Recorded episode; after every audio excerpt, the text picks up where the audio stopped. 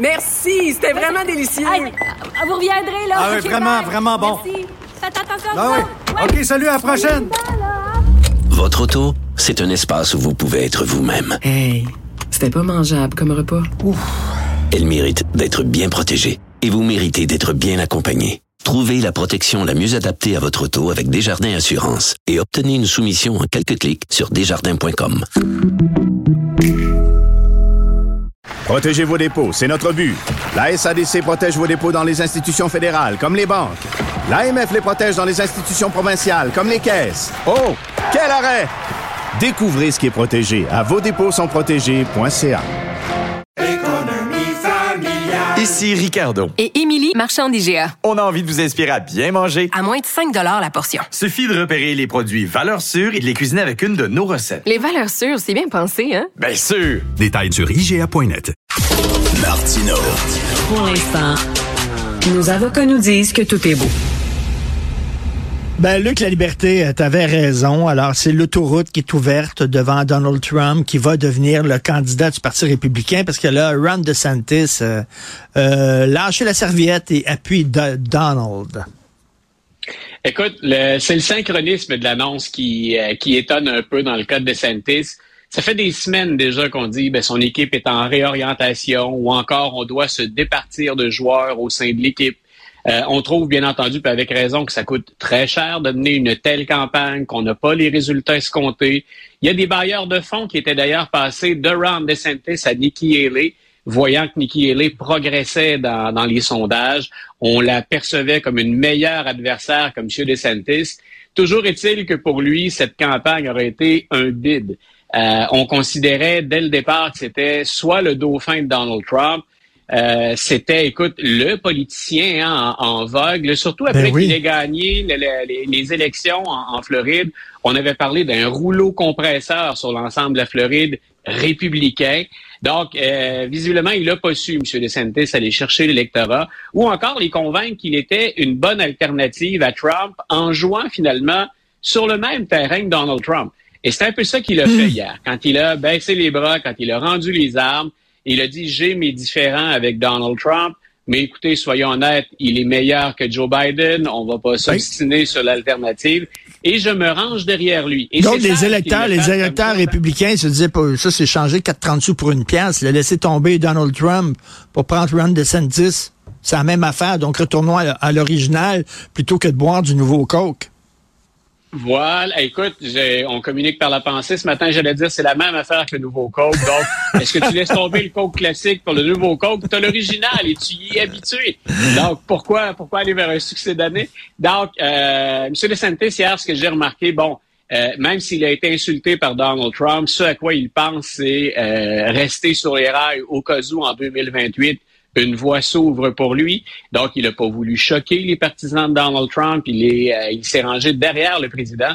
Ce que j'ai surtout remarqué, c'est le joyeux croc en jambe qu'il sert à, à Nikki Haley. Et quand je parlais de synchronisme tout à l'heure, de, de sa décision, du moment retenu, euh, c'est pas un accident de parcours s'il le fait à la veille ou à deux jours de, de la primaire du New Hampshire. L'idée, c'est Trump va être un rouleau compresseur. Il était loin devant nous en Iowa. On a terminé, Mme Haley et moi, deuxième et troisième. Euh, ben allons, gonflons la cagnotte de Donald, qui n'en a pas besoin finalement. Euh, mais si Mme Haley espère chauffer Donald Trump, puis dans ses rêves les plus fous, elle espère une victoire, ben là, DeSantis vient de lancer le message à ses partisans, allez vers Trump, pas vers Haley. Donc, les sondages donnent pas Mme Haley gagnante au New Hampshire. Dans les meilleurs cas, on lui donnait 3-4 points d'écart. Ça, c'était il y a une dizaine de jours. Euh, je regardais encore ce matin et hier soir les sondages les plus récents.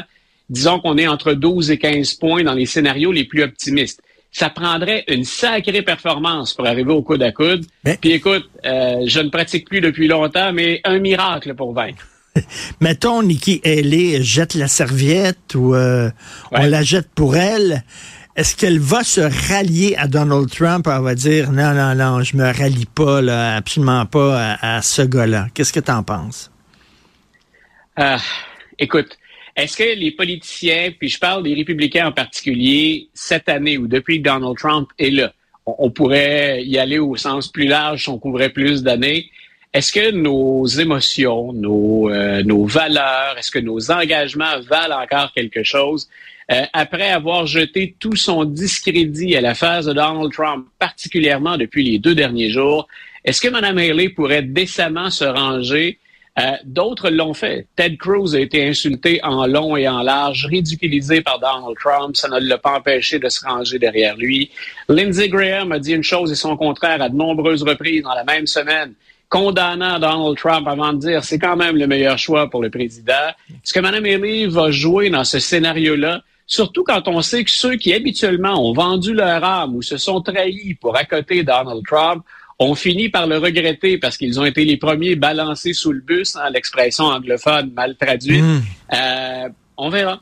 Euh, Moi, j'imagine mal Mme Haley se ranger derrière Trump après tout ce qu'on s'est dit et après qu'elle vienne. Écoute, hier, là, hier et avant-hier, c'est grave. Là, elle a carrément dit, parce que c'est quelque chose qu'on utilisait strictement contre Joe Biden depuis le début euh, de, de, sa présidence, elle a carrément dit, il n'a plus toute sa tête. Il n'a plus les facultés cognitives nécessaires pour diriger le pays et ça n'ira pas en s'améliorant.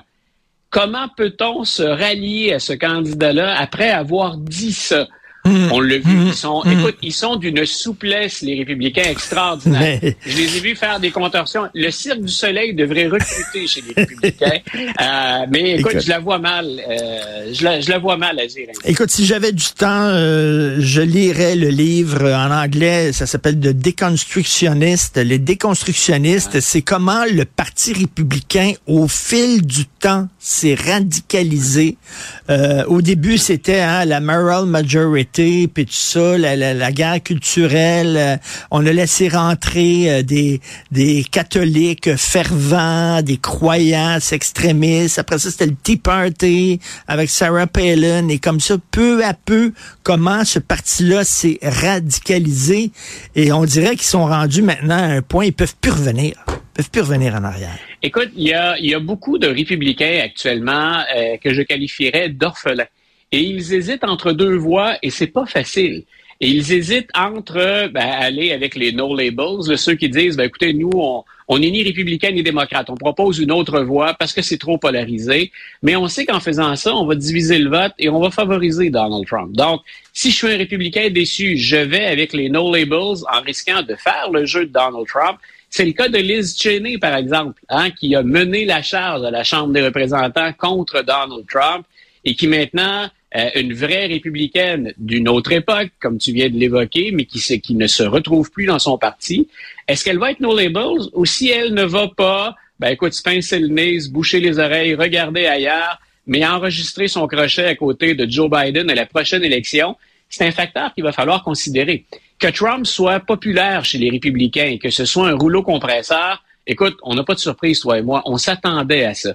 Euh, maintenant, est-ce que dans l'élection générale, on est capable de mobiliser les gens chez les démocrates pour répéter le résultat de 2020? Ben, il y a beaucoup de républicains déçus à qui moi j'aurais envie de parler si je suis Joe Biden. C'est certain que mon aile plus woke ou radicale, euh, j'espère, il le dira pas comme ça, mais qu'elle va prendre son trou, qu'elle va jouer en équipe pour qu'on puisse courtiser ces républicains déçus que leur parti soit aussi radical en 2024. En terminant rapidement, dans le National Post aujourd'hui, il y a un texte passionnant. Ce sont des scientifiques qui disent pourquoi la, la, la, la, la scène politique aux États-Unis est aussi polarisée que ça. Et euh, écoute, euh, euh, Luc, on, on dit avant, mettons, c'était républicain puis les démocrates gagnaient. T'étais pas content, mais tu disais, bon, regarde, là, ça va être les démocrates qui vont gagner, puis ce sera pas la fin du monde. Aujourd'hui, non. Si c'est le camp adverse qui gagne, ça va être épouvantable, ça va être la fin du pays, ça va être... euh, Là, c'est comme, il y a, il y a plus... y a- ils sont tellement émotifs. L'émotion, maintenant, euh, gagne sur la Oui, raison. mais, mais tu vois, il y a quelque chose également, j'ai pas lu l'article du Post, mais ça, ça me fait penser à quelque chose que j'observe depuis un certain temps déjà, c'est que c'est ça qu'on rejette avec les radicaux, c'est qu'on avait l'impression avant, puis moi je suis de ceux-là, si on favorise la stabilité dans un système, la stabilité au plan économique, on se disait, républicains ou démocrates, oui, il y a des différences, mais on va continuer, les Américains vont aller de l'avant, il y aura une continuité du gouvernement. C'est ça que ceux qui critiquent le régime ne peuvent plus supporter. C'est là où on dit ce sont des élites qui dirigent et c'est là où on va si on veut changer le régime, si on veut changer ça, ce qu'on n'aimait pas, ce que moi je trouve être de la stabilité, mais qu'on n'aimait pas, on s'en va forcément vers les extrêmes. Et on l'a vu. Derrière Donald Trump, puis j'ai pondu un petit texte la semaine dernière là-dessus, on aurait tort de mettre tous les partisans de Donald Trump dans le même bateau et de dire euh, il y a là-dedans les fameux déplorables d'Hillary Clinton. Il y a plein de gens qui ont vu dans Trump, avec tous ses défauts, la machine parfaite pour jeter le système à terre, ou à tout le moins pour le changer en profondeur et éviter que ce soit ces élites qui reprennent le pouvoir. Donc, écoute, je vais aller lire l'article Ben oui. du poste, mais c'est à ça que ça m'a fait penser quand tu y as référé. Ça fait peur, là, parce qu'on veut pas seulement réformer le système. Maintenant, on veut le, le- Ouais. une révolution totale, que ce soit à droite comme à gauche, et c'est assez inquiétant. Merci, Luc. On se reparle demain. Bonne journée. Bonne Merci avec l'équipe formidable avec qui je travaille à la recherche, Florence Lamoureux. Merci beaucoup. La réalisation, la mise en onde, Jean-François Roy. Il y a aussi euh, Tristan Brunet-Dupont qui est venu euh, quelques minutes. Donc, euh, merci à tout le monde. On se reparle demain, 9 heures.